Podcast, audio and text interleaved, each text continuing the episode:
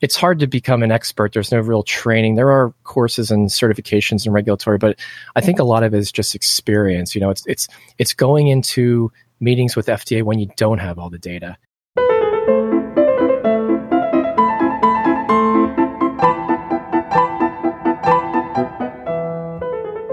Welcome to CMC Live. This is the show where we discuss CMC regulations and guidances simplified through real life experiences and risk based advice.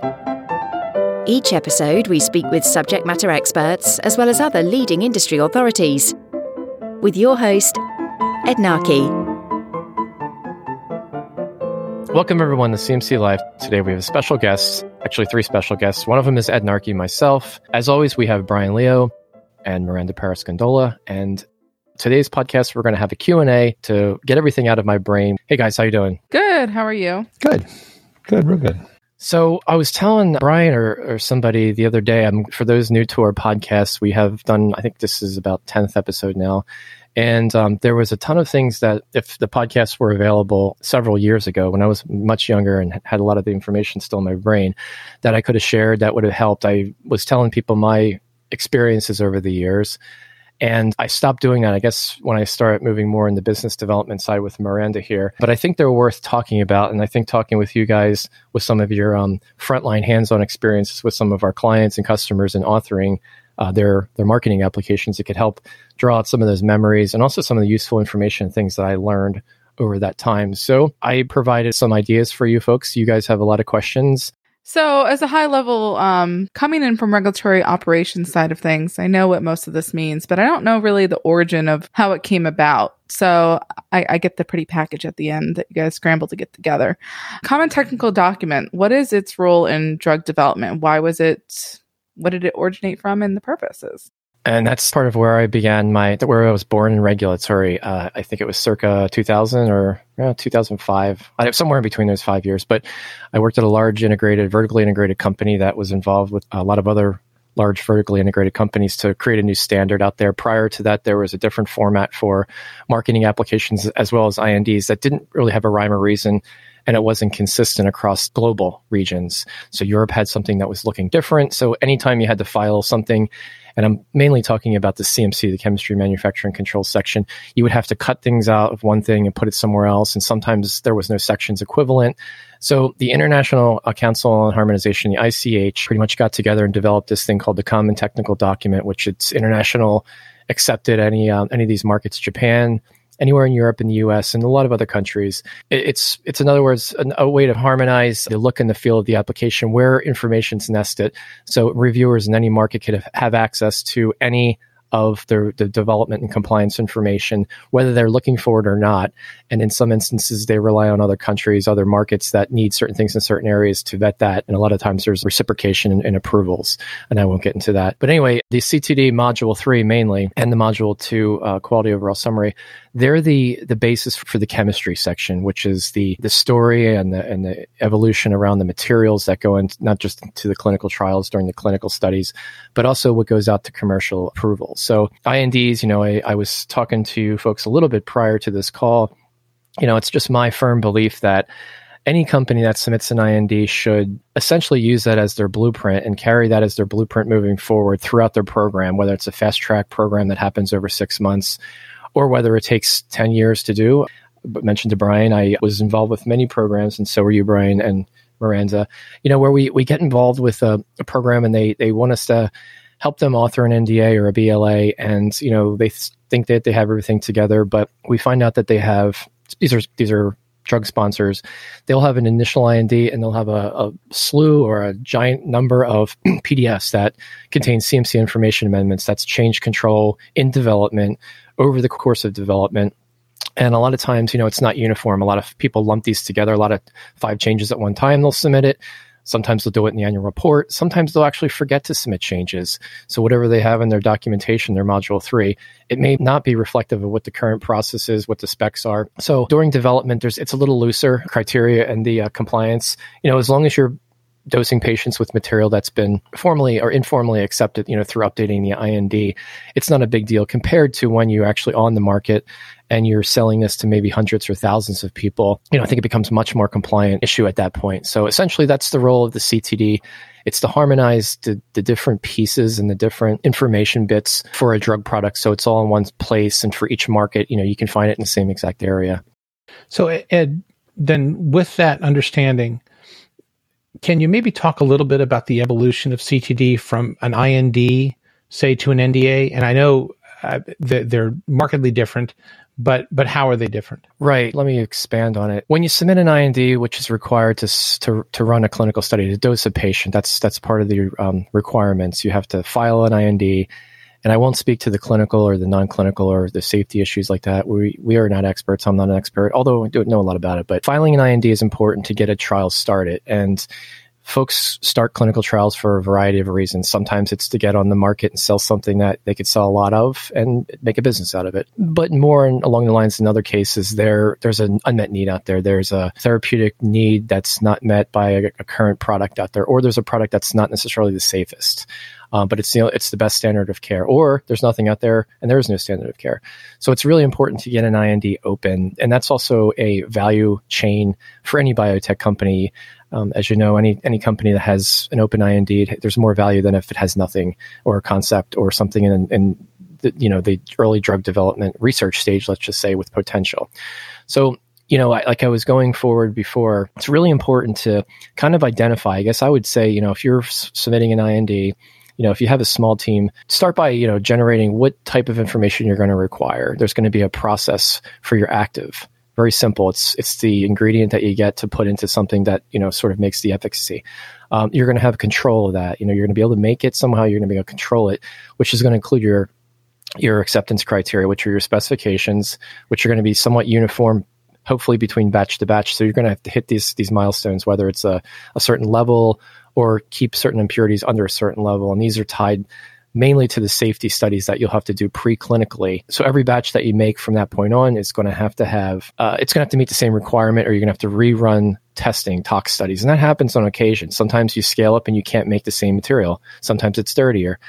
Unless you can bridge that and show that there's no safety issues, you may have to run tox studies, which are costly. So the truth is you want to define where your, your specifications are based on your manufacturing capability early on. Next thing, you know, you're going to look at container closure. Those are storage units, you know, whether it's a vial, a bag, anything. Usually with an API, it's a drum with a plastic bag inside. Um, and I can talk to the drug product in a bit, but, and that goes on to, you know, stability. Uh, that's something that's r- very lightly required early on because you're not going to have a lot of stability data. You're not going to wait two years to put something um, and get full stability data without knowing that the it has you know any potential in the clinic. So on the drug product side, you're going to have a composition which not only talks about the active but any excipients in the drug dosage form, and it also depends on the dosage form that you're dealing with. So I won't get into the minutia there. It really depends, but you know there's a lot of things that involved with the excipients which are a big um, discussion point if you have novel excipients, which means that they've never been used in humans or, or food products or cosmetics. In that case, you know, you may have to do additional work, or you actually may have to document that process, how to make that excipient, because just like your process to make the API, you know, any changes prior to a certain point could affect the impurity profile, which could affect the safety profile. So if you have a common excipient that's used in other products, whether it's emulsifier or any any type of you know excipient for use, then you wouldn't have to put so much information. On the process side, the same thing with as the API side. You know, you're going to have your process for drug product, and you can make that in a number of ways depending on if it's a if it's a sterile filled product or if it's if it's a solid oral or if it's some sort of combination product. These these are just really recipes on how to make this consistently. Somebody should be able to read this as a reviewer and say, "Okay, I get it." They should understand it's very common, you know, to make a, a solid oral capsule. So in the uh, in the IND stage, fairly simple. And then the same thing, you're going to have acceptance criteria to to meet and match what you've done before. So you'll have your specifications. Early on, it's very loose specs, not many. There's core uh, ones that are well developed in the guidances and well uh, laid out in the guidances, and you also have a chance, usually in a pre-IND meeting, to discuss these type of things with uh, the FDA. You know, especially if you don't want to set very uh, stringent and stern specs if you don't have a lot of manufacturing experience. And then also on the stability side, same thing. Any dosage form formulation development type of thing, any any information that you can gather from that work, able you should be able to use that for your stability for the IND. And I think the message I'm trying to get to here, and I'll slow down in a little bit, is there's a lot of information that you can get over the course of that plan. And I think that's what I mentioned in the beginning. If you write this down on a piece of paper, each of the areas, what you're expecting in each of the areas, when you're going to get the data, how much you're going to get, and what you don't really need, but you know, put that in the parking lot. That becomes your next plan, which you can turn into your regulatory strategy document. Which eventually, if you tie that to this and update things as go, you go along, like I said in the beginning, you have your your NDA. So I won't get into the, the different phases of development. Sometimes they're they're clouded. You know, a lot of folks think they're later than they are. Some folks get breakthrough and are later than they are. It's really about, you know, you have to look at when you think you can actually get your final patient in, get that pivotal study done, get that data. And that could be anywhere from a year to 10 years. Sounds good. I do have a question, and it's not related to the new drug development side of things, um, but coming from a generic background, a, a DMF is a drug master file, um, and it could be an API or it could be a uh, component within your full ANDA. For the IND, um, since all the clinical trials have to happen, does that get referenced from the NDA or does it kind of more like transition from an IND to an NDA and not really referenced as much? Do you use a lot of that information? Excellent question. And I think these are questions that came up in the past that I used to be able to nail, but let me think about that one. So, a drug master file is not associated with an IND or an NDA or anything. Actually, it's it's its own entity, and there's different types of drug master files. So, the one I think you're referring to is more a, t- a type two.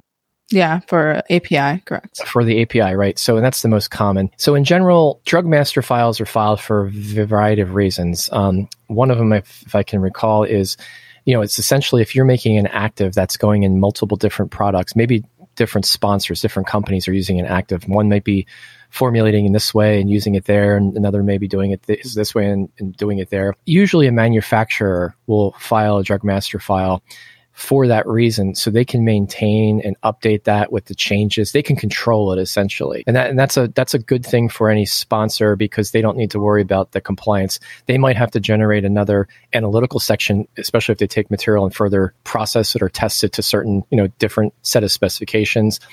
And that's a different topic. But usually the the manufacturer wants to control what type of information goes in there. And usually that's a good thing because when they're making changes they can update that fairly fairly easily. I used to, I think that's where I started in regulatory. I used to update drug master files because I worked for a API CMO who held many of them. And then the second part of it is a business um, decision. Most CMOs want to hold a drug master file for a couple of reasons. They have you locked in there. So you don't really know their process. They might have an open section that they share with you you know that you would need. And then there's also a closed section. Maybe it's, it's a proprietary uh, process that they certainly wouldn't want um, their competitors or anybody else to, to learn any information on. So drug master files can be referenced um, via an ind you basically need a drug master file letter dmf letter that you can get from your vendor. Um, it just certifies that everything's up to date. And it also it's it's routinely referenced in, in NDA submissions, thus allowing you not to have to rewrite the drug substance section, unless again, like I said, there was an analytical piece or some additional information that you you're required to provide because you do some extra processing on your on your product. Yeah, thank you for clarifying. I always um, envisioned it to be okay. So you have the drug substance, which is a DMF, and then you bring it into your um, NDA. So I was thinking the IND was something to that effect. But eventually, once exclusivity ends, typically the um, sponsor would probably have a closed DMF. Yeah, that's I, I have to admit that, you know, I for the last 17, 19 years I worked in drug development pre-approval. So I, I don't want to say much more on, you know, because I haven't really followed how things change. I could certainly tell you a little bit more about other drug master file types. You can find them routinely defined. Uh, there's four types on the uh, FDA's website if anyone's interested. So to step back a little bit, and we talked about, you know, the IND and the contents, and then specifically in terms of the NDA. And, and this is sometimes we wrestle with clients and getting them to understand that, that level of detail and completeness. Um, when they say, well, it takes X number of hours to put together an IND, why indeed does it take that much more to do an NDA? You're still writing in the CTD, you're still doing, you know, but, but it's the, the depth of information. So could you just, at least at a summary level, describe why that NDA takes the time it takes to write? I mean, it's not I know that it's it's different than an IND, but but how? some of these sections are very involved, very lengthy, and a lot of strategy. So, could you maybe cover a little bit of that? And that's a common question. And for anyone who's developed a drug and had you know a hand in CMC departments, whether it's authoring or strategy decisions and those things like that, you know, usually that's not the that's not the part of the program that's emphasized unless it becomes a problem. I think that's the start of it. It's not the it's not the priority. Let's say I think the clinical studies and safety issues are are, are really the the focus of the company, and not many companies have folks to tend to the CMC. So I think the the general answer is kind of define two different types of companies. One of them is like a vertically integrated large company, large pharma that has resources that generates their marketing application, their module three from the beginning. They file a very well defined IND with just enough information uh, in it to you know have an have an IND open with no compliance issues, but they're sitting on typically they're sitting on a, a, a large amount of uh, research and development data that they're either going to use later on or they're never going to use because they're going to change things. So, but they have a ton of it. They purposely don't file it in an IND, and this is why most folks shouldn't file too much especially things that are going to change because you're mandated and obligated to update that information anytime it changes. Cause concerns if somebody looks at it, a reviewer looks at it and finds something else, you know, you obviously want to make it streamlined. So the most part of, you know, the folks, the more small emerging biotechs, and you know who you are, you know, you either inherit it, you have inherited an IND that was filed many years before and the therapeutic area has transformed or you know out of academia we see a lot of this you know very very light and dirty information very little information filed into an IND and then very, very little information generated up into the point where you actually get to a phase two or three where you see efficacy data. And suddenly you have to file an NDA, you know, because you have clinical efficacy and it's, it's powered to show that there's some improvement. So you'll see that you'll have an NDA and you or you, you, you plan to file an NDA and what you, you start with is an, is an IND that has maybe 5% of what's required in the NDA. All the conformance information, all the story from the beginning, you know, how you became, how you got this process, why the process is under control, how the process was scaled, if it needs to be scaled, how it's scaled, how it's controlled, how changes to anything in the process affect the control of the product. You know, how the methods were uh, selected, why they're qualified, were they qualified, how were they validated, justifying the specifications. You know, you can't just pull out random numbers and say, you know, plus 90%. There has to be a rhyme or reason. Early on manufacturability, you know, you don't want to set your specs too too tight because you'll fail every batch and you're not required to set them too tight again you're supposed to relate it to the to the toxicology work and as long as you do that shouldn't have a problem and you shouldn't have to run studies each and every time. So the, I guess to, to go back to just general answer your question, you know, typically the NDA is, is just not, the IND is not developed properly to get to the NDA. So thus you're going to have, you know, a lot of work to put to put an NDA together. I'm, I'm trying to come up with an analogy here. You know, it's almost like if you, if you want to build a, a, a massive, great seven room beach house, right? And as an investment property and you want to sell it, right? Well, when you when you submit your plans, you know, to, to you buy the property, you submit your plans, and the thing they're required you to do is put a fence around it so no one falls in the hole in the middle, and that's all you do. Well, when you want to sell it, you know, when you're when you're looking to to unload it after you know you're done building it and getting that, that value back, that's all you really have. You have a fenced in yard with a hole in the middle, and that was fine for you know the, that time. But you know, if you want to get your your money back out of it, or if you want to you know talking about patient population out there, if you want folks to be able to use it properly and get the most out of it, you know, where it's on the market, you know, at some point you got to put um, efforts into building the the house. And that takes, you know, one floor at a time, different materials, depends on what you want to look like, you know, what colors you want, what those are things I think you can equate to drug development. You know, you can put as much into it, make it as as great as you want to be, or you don't have to. So actually to build a little bit on what you said. So you talk about a plan, you know, referencing the fence as a plan. A lot of times when we talk to a, a client, we'll ask them, are you filing just in the US?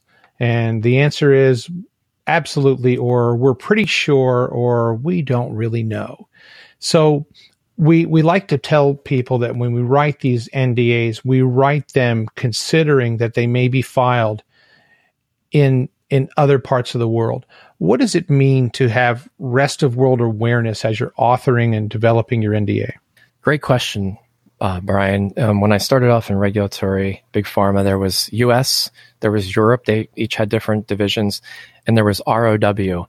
And guess where they plopped the young uh, Ed Narkey in the ROW space. So it was a lot easier. Literally, we didn't do a lot of decisions. We weren't very strategic with the FDA. I never went to early meetings early in the career. You know, I would basically get everything that was already done, written, and I would I would go and s- apply for a, a certificate.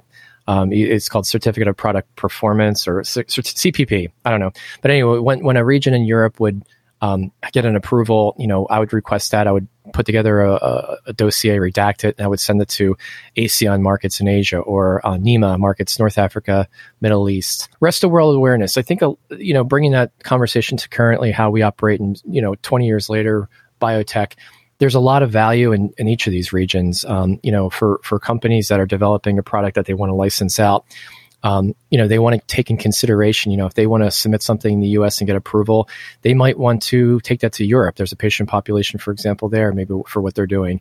Or they may find a partner that, you know, they license out rights to Europe or other regions. Um, and then those folks, they might have more experience getting approvals in those areas, those regions. So what you'll want to do is this, the CTD is intended to serve as a common global structure for drug development, as I mentioned, for the documentation and there are regional differences that exist in requirements. So, for example, uh, U- U.S. is a, a, new drug application. A lot of us know what that looks like. Um, we can find the guidance as I touched on it earlier. In Europe, there's something called the clinical trial application (CTA), and that you know there's a lot of clinical stuff as it as the letter word says there. Um, the portion of that that that is the CMC portion is it's called the IMPD, the Investigational Medicinal Product Dossier. It's very similar to the IND Module Three. In fact, it's kind of the same, actually, I would say, except for there's regional differences that exist in requirements. So if you are planning to take your product either simultaneously or ultimately, you know, through a partnership, you do need to know some of the regional differences. There are certainly stability requirement differences and even specification differences. And then if you get into biologics, there's quite a number of significant differences. But if you're planning to do, you know, even the rest of the world, you know, again, you'll want to take your regulatory strategy document out and also make sure you're aware of what those requirements are because you know, it wouldn't be great if you can develop a perfect product to submit and get approval in the U.S. and then you're missing 10% of it, and it takes you another two years to, um, you know, get an approval in, in other markets. Um, and it's partially a business decision. Um, and there are a couple things that um, come into play with pediatrics and um, IP and exclusivity and reimbursement. So there's there's a lot of business decisions involved. So again, from the regulatory perspective, you know, you'll want to think about that. Um, not just on what you put in it, you know, decisions that you make, things, timing, and stuff like that, but what are the ramifications for the business in general and building a value there? Okay. So, and that, that actually leads to yet another question. So, you know, you talk about a storyboard, you talk about, um, long-term strategy, but, but the submission itself actually has to convey everything that a reviewer is going to want to know about the product. It's going to have to tell a cohesive, complete, science-based story. So, you referenced the use of, of storyboards. What are they? And, and when's a good time to use those in the process of authoring? Okay, so storyboards brings me back to 20 years ago, let's just say.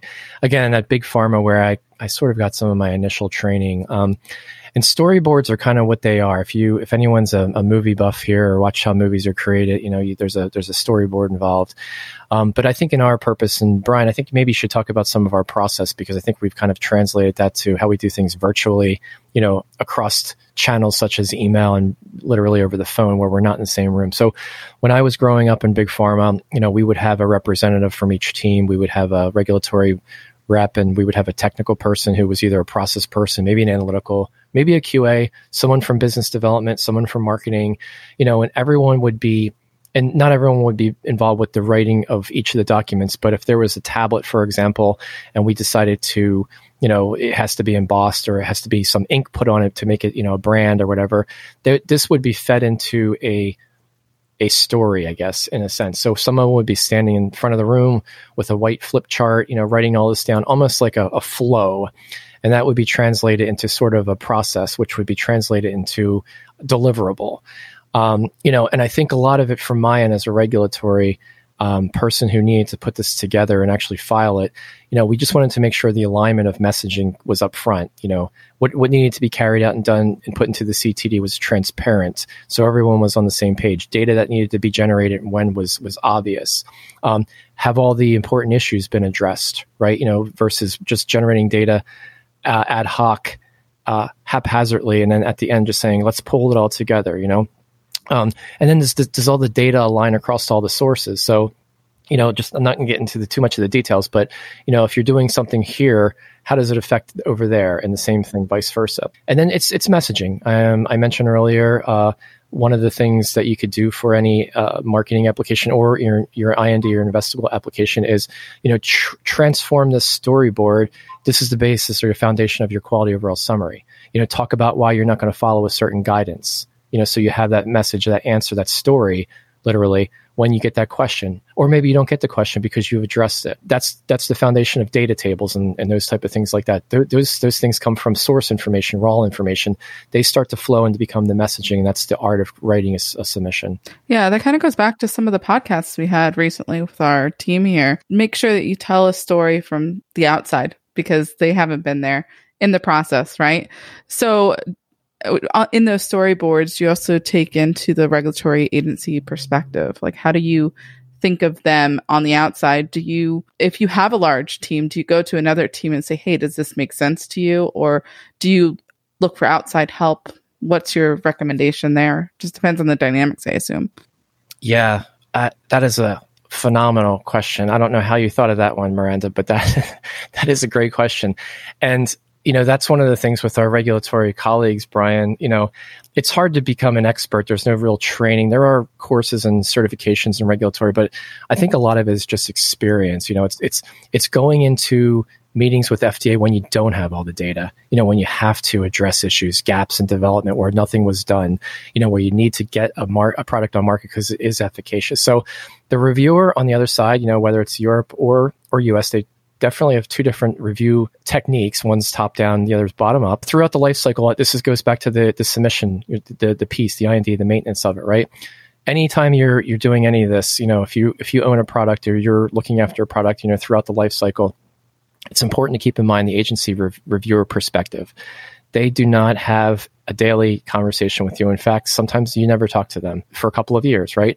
and they just don't know your product. When I first early on in, in, regulatory and I first got into the US regulatory, this was 20 years ago, I think, they actually allowed you to call your PM at FDA or even sometimes the reviewer just to ask a simple question like, hey, we're finalizing this.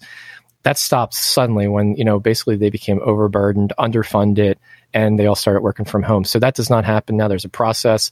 It's very formal and it's it's kind of convoluted, and no one knows if they're going to get the right answers. And usually, if they do, it's the day before some something pivotal, or maybe they don't before they have to make a decision. So I always say the agency reviewer is part of your team, whether they're there every day or not. So you ask yourself three questions. This is what the reviewer, uh, many reviewers have told me this too, right? Where does the sponsor want me to go? So you have to lead them. Okay, they're reviewing something. You have to lead them, right? And then the, the reviewer actually said this to me once where does the science tell me to go? So you have to make sure those two things are aligned. And if you do that, you know, usually you don't have a lot of questions. And then I think what the reviewer and also the the sponsor should ask each in, individually, and it should align. What does common sense tell me? And this is where I, I mentioned earlier that no one has to do everything. You know, I, I did work for a, a large Swiss manufacturer who really generated tons of data because that's the culture there and you know very very great you know s- stories to tell. If, if anything happened batches failed you can go back. But you know common sense tells me that if I have a certain product it's fairly simple to make and control, then I'm going to be doing what I need to do to get that thing on the market so the patient population could benefit from that. And then you can also come back later and improve process, you know, cr- increase your yields, scale it up where you can make it quicker, faster, whatever. But you want to make sure that you're in line. So what does the sponsor want? What does the science want? And what does it tell you? And then the common sense part of it are, are key things to think about from perspective from either side. Okay. So now with all that being understood, we get into the space of authorship and QC of sections. And, and you've described kind of the company mindset, the company process to get to this point. Where we come in is a bit, we're outsiders. We're not, we don't have all the institutional knowledge that say the client would have. And not each client has the capabilities in house to write their NDA. They all want to be a part of it. They want to go through that learning curve, but they don't have the experience. And the one thing you'd said several times is that the, especially as it relates to common sense, is that's where experience really kicks in. That's where everyone seems to think they know what the FDA is going to do because they read it somewhere. But if you really think about it, it comes down to how many times have you done it? And when you're talking to people, you know when people have done it before. It doesn't take long to sniff it out. So when you talk about authorship and QC, how do you describe that process? That's right, Brian. And I'm going to ask you to say something to how we currently operate afterwards, because I think we've developed a really nice hybrid model. Um, I think I mentioned earlier, you know, when you have a large building and a lot of conference rooms and a lot of people that are experienced, it's sometimes it's a little easier. But now that I say that, you know, it wasn't that easy. Um, so just a couple bullets, I would say, you know, there's there's a cross-functional team aspect of it. You know, no no regulatory person has done everything in drug development, so they they highly rely on technical experts, subject matter experts who who kind of can read the data, interpret, and maybe expound on it. So, you know, generation of like a cross-functional team, whether it's two people, if you only have two, you only have two. But if you have a few more, um, that's how we operate here. We have a lot of technical folks that kind of come in. You know, you, your your plan, I guess, is to generate high quality documents. Um, and they need to be improved over time, as I mentioned, through a series of reviews or discussion. Um, that's not always the case. The luxury is, you know, you have all your information, you could build it, write it up, discuss it, improve it, get more information. And a lot of times this this rule's loose. I mean, you know, having a team is a luxury, and having you know many reviews is a luxury and I'll, I'll leave it at that but you know common sense that's kind of how you want to operate whether you're a one person company or you have a large company. Some of the other things i think just in my dealings back in the day i haven't done a lot of authoring at all and maybe you can talk to this. A lot of it's document quality control authoring in qc that's that's the way i look at it. You know we we've dealt with some issues over the years where we've we're told that you know we have data and this and that and you know, it starts with getting the actual available source information, which is the GMP documentation, which is the batch records, which is development reports, which is specs, methods, whatever. Those are things that you know, I, I would say that you know any anywhere early on, no matter what you're doing, if you're starting an, an uh, authoring project, you want to take an inventory of what you have versus starting right away, just jumping in, because some things may kind of interrupt how you write things, or they may have the greatest order to write things. You may want to you know sort of take things in, in spurts um, to tie them all together. So you want to have a content review. And you can probably talk to about how we do that. And you want to get a group consensus too. You know, you, you like you said, there's different personalities. You want to get a consensus on how that material and information is going to be put together and, and cross reference because what a lot of folks do is they write things up from information and when there's questions during review they don't know where the information came from so it's it's kind of an organizational exercise you know you'll want to do some data accuracy check especially for source information that's that's questionable. And then ultimately, you're going to want to format it. And I won't get into that. That's just making it look smooth and pretty. That's the fun part. yeah, that, that's the funnest. That's the part I used to love the most because at the end of the day, I knew whatever I finished that day, it was done and I finished it and I was done. um, I hate it when I wrote something and, you know, you would always have one or two, I wouldn't say stupid questions, but, you know, just questions that it kind of annoyed you. You're like, okay, it's a style thing, right? And then the formatting at the end, you know, you want to make it look you want to make it look good. Um, every one reviewer said every submission that they get from X company looks the same, feels the same, tables are the same, whatever. And it was Merck. So that, you know, again, large company had the luxury. They do this. They have a team of reg ops people that do this at the end. Any company that's trying to do it, you know, just have a one off. You don't have to put standards or SOPs in place, but, you know, make sure it looks good because it does reflect on the, the, the actual data and content in there, just like anything in life. Yeah, Brian actually tells an excellent story of either his past company or maybe uh, a client here or there where they had everything, right? They had everything ready for us, right? They had everything ready for you. You walk into the office and there's about 16 filing cabinets and said, here you go. yeah. Yeah. They all say that. No, you're right. You're right. Every, every, every prospective client starts out by saying, we have everything we need. They all do.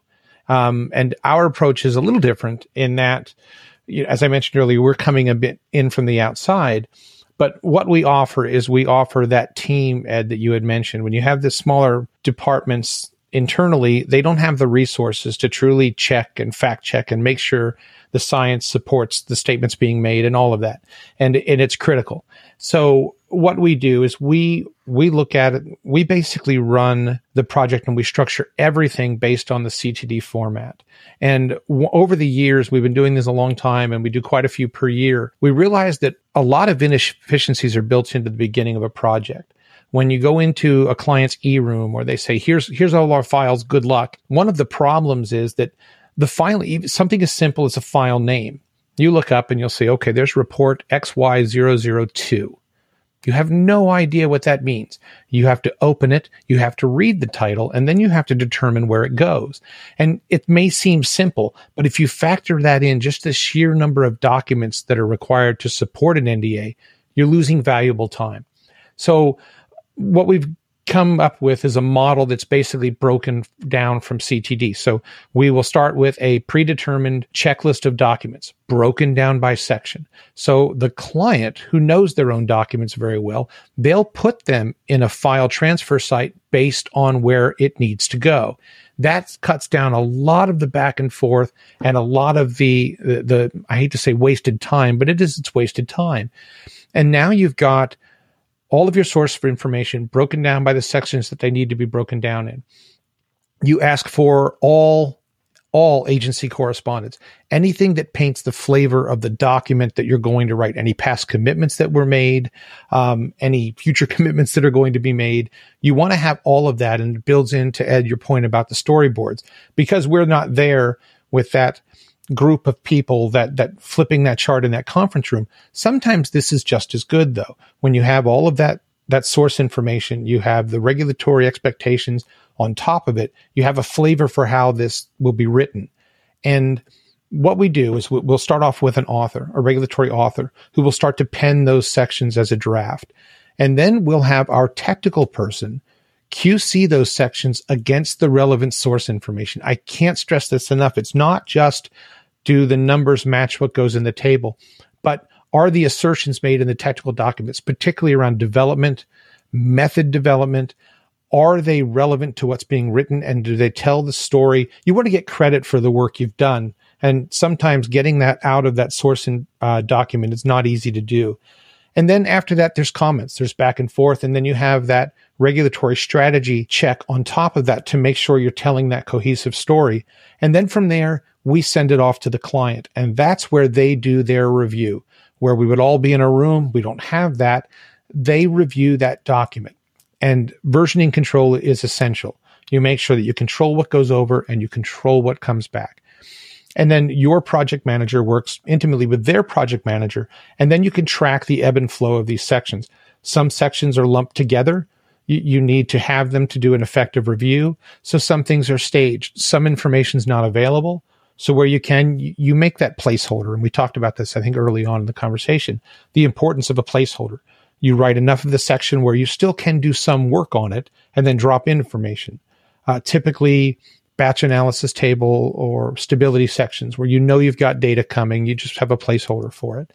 And that's how you write that. We also advise that we don't touch the quality overall summary, the module two section, until module three is understood and agreed to because otherwise you're now tracking two different changes at the same time. It's it's difficult to make sure that that QoS truly represents the the module three section. So we're able to come in and really provide an extension of what the client wants to do with the NDA. And I think it's really important to know that it's a collaborative effort. It's not us taking their information and dictating this is how it's going to be it's a learning curve for both parties to a degree, but it really is a joint effort. And, and that's really how we've managed to do that kind of virtual model where we can almost as though we're in the room with them. Right. And I was going to ask you a question about a quarter way into that, but I think you answered it. And that was the, the contributions of each functional area. I was trained by some of the finest regulatory submission content authors like ever, right? There were a combination of European folks that did this for 20 years in the old format and we transitioned, you know, like I mentioned, I, when pharma changed to the CT, common technical document, I went to every meeting to discuss each section and why and how. So it's very clear. But two of the things I just wanted to highlight, and I, I just had just a memory subject matter experts, you know, authors, uh, reviewers. this is how we work internally now, and I see how you've um, how you operate and how our team operates. You know, folks need to stay in their swim lanes. That's a that's a common cliche these days, but I heard that 25 years ago. Literally, you know, each sub team person you know have to understand their responsibilities this is what this is why we talk about efficiencies um, this is what our group does really well i could say that you know with a lot of pride people have responsibilities and they leave others to theirs. And then the document review part, we you mentioned it there how we operate with those things. You know, we're not every reviewer cannot uh, review every aspect of a document. There's certain individuals involved, right? Folks with the most project familiarity, you know, obviously they're the ones on the project, and reviewers who are naive to the project also play a role in some cases because they f- they see things that certain people don't see. So that's a good point you made, Brian. Brian, I gave you all my documents today. Can you turn it around in two days? but um, realistically, what's timelines of submissions? Do you wait until you have everything, or do you start drafting what you can? That's a great question, um, and it's one we're asked all the time. So, really, if you think about it, you, as the author goes through the process with the client, there's still another piece, and that's the publishing group. So, a lot of decisions and a lot of milestones are based off of when a submission is is um, when an application is submitted. So really you have to work backwards from that. Uh, publishers routinely will give you, we need four weeks or better in order to hit your target date. Everything has to be in by then. So realistically, to dump it all in at once, it doesn't work. It never works. There are sections in CTD that we consider to be low hanging fruit, and we really encourage to start writing right away.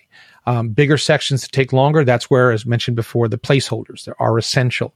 And you want to keep the momentum of the writing going. If you if you stop, pick up again six months later, there's continuity issues. You have to make sure that terminology hasn't changed. Those really long, drawn out processes that they're difficult to manage. But the sooner you can start and get that low hanging fruit done, the better. When it comes to timelines, the really important thing for us is to have transparency for each section as it's being written. And then to make sure if you have a critical path item, you're tracking it, that you know to the week you expect to get that information. Then from that, the week you expect the draft to be generated. That way, all parties, both within our organization or or the sponsors organization know it's coming and they can fast track it to make sure we hit a timeline and not stress the folks at publishing. That's right. One other thing, uh, Brian, as you remember and you recall every day. So, you know, working out differences in interpretations before anything's finalizing in documentation. You, ne- you never want to come back and change stuff because you're not on the same page. So before you finalize, you know, there's there's discussions, and then you also have to remember this is a very stressful time, and we know this. We we haven't had a, a disagreement or anything like that ever, right? So you have to be flexible and supportive of your team members. You know, when you're working with external parties, sponsors out there, it's very, it's easy for them to get uh, frustrated or upset because missing data or this, you know, delays something. It's part of the process. So, Brian, you brought me back to my publishing days where I was just waiting for P8 to be done and waiting and waiting. And then you could just submit right as soon as you've gotten all that in there and did all your hyperlinking. So, yeah, I hear you there. So, I'm so happy you gave me four weeks to do it. As far as timelines go and the quality, can you tell me a little bit more about that? So, typically, a lot of things are driven off of we need to submit on this date. So, if I was to come to you and give you two weeks to do something, what would you say? It's a good point. So, if you think about it, you have timelines versus the quality um, of the submission you're putting in, and what point at what point do you draw the line? Um, you can do it quick um, you can do it well. But bottom line is, at what point do you make do you make concessions timeline versus quality?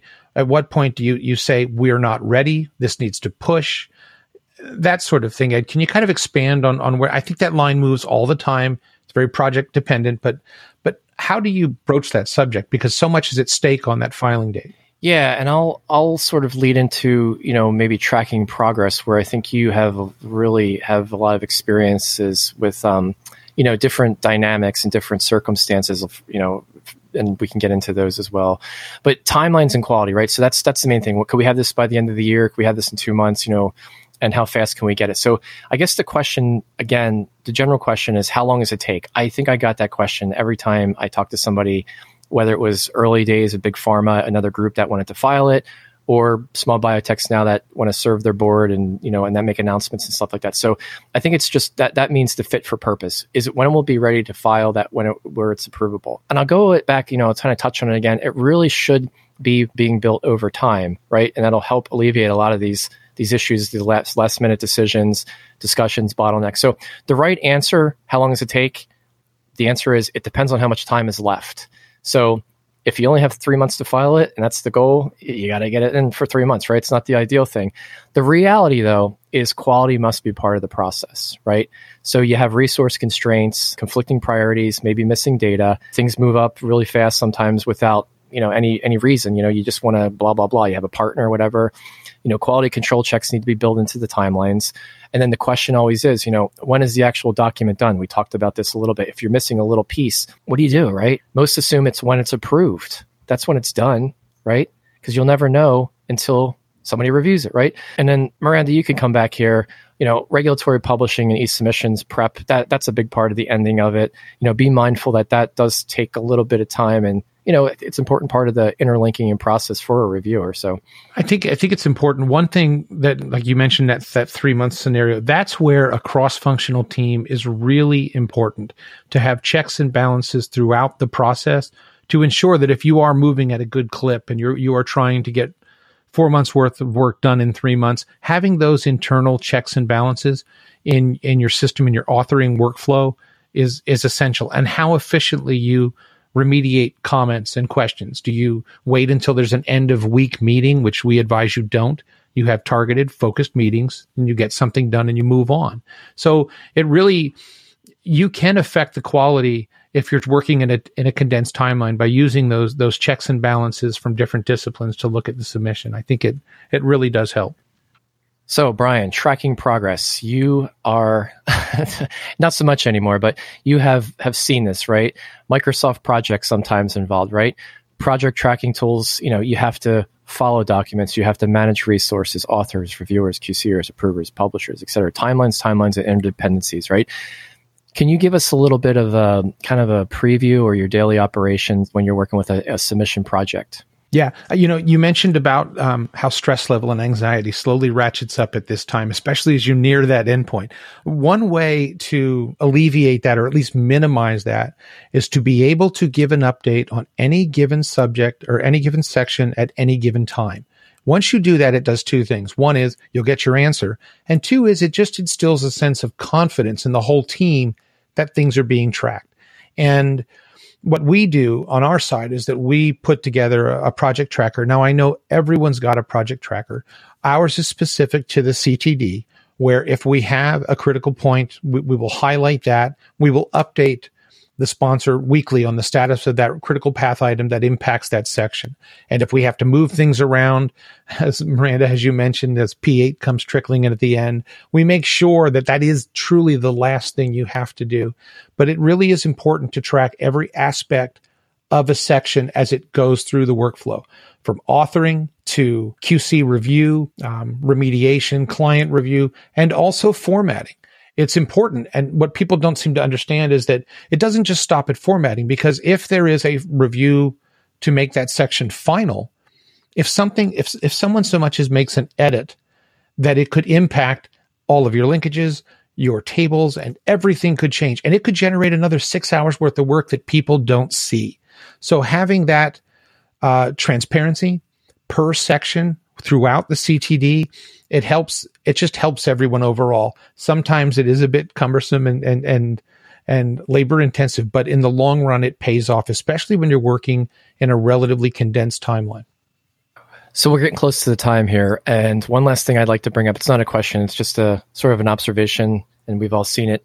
Following the nda submission it ain't over yet there's things that you need to do. You think think about this. We talked about the beginning of an IND. You know, generating enough information, a story, building a story, building chapters out. Preparation. Uh, when you submit this, there's going to be questions. So so prepping for agency questions can be done all along the way. But you know, normally once you have your filing, you're going to want to do another gap analysis if you haven't done it. You're going to uh, want to address anything that that hasn't put in there because it's going to come out. You know, you may be able to justify certain things in the quality overall summary, as you said, Brian, in the end you know, prepare for responses, prepare the, the, the anticipated questions. So when you have questions come up, you know, you're not spending weeks and months, or you, maybe you can never find an answer. You, ha- you have a game plan, right? that's the end of this uh, podcast here. I think we did a fun job here together. I think that if any folks have any uh, comments or concerns about this, or if have any questions would like to speak with us, feel free to reach out or hit subscribe below to capture or listen to future podcasts. We'll be back shortly in the next couple of weeks with other podcasts on this topic going into more depth and detail about submission content, some of the pitfalls and some of the areas that are hot topics before and also now. On our next podcast, we are joined by Dr. Daniel Torok, a seasoned synthetic organic chemist. Dan has served industry for over 30 years in many aspects of development, ranging from synthetic to process development chemistry. He's hands on, he's results oriented, and he's focused on process development, CGMP scale up and transfer, and CGMP commercial production. Dan will be talking about women and plants, that is, person and plant. Dan will also share many of his travel experiences from over the years, both for business and for pleasure. Dan was a mentor of mine when I was younger. I am very much looking forward to this conversation, so check it out.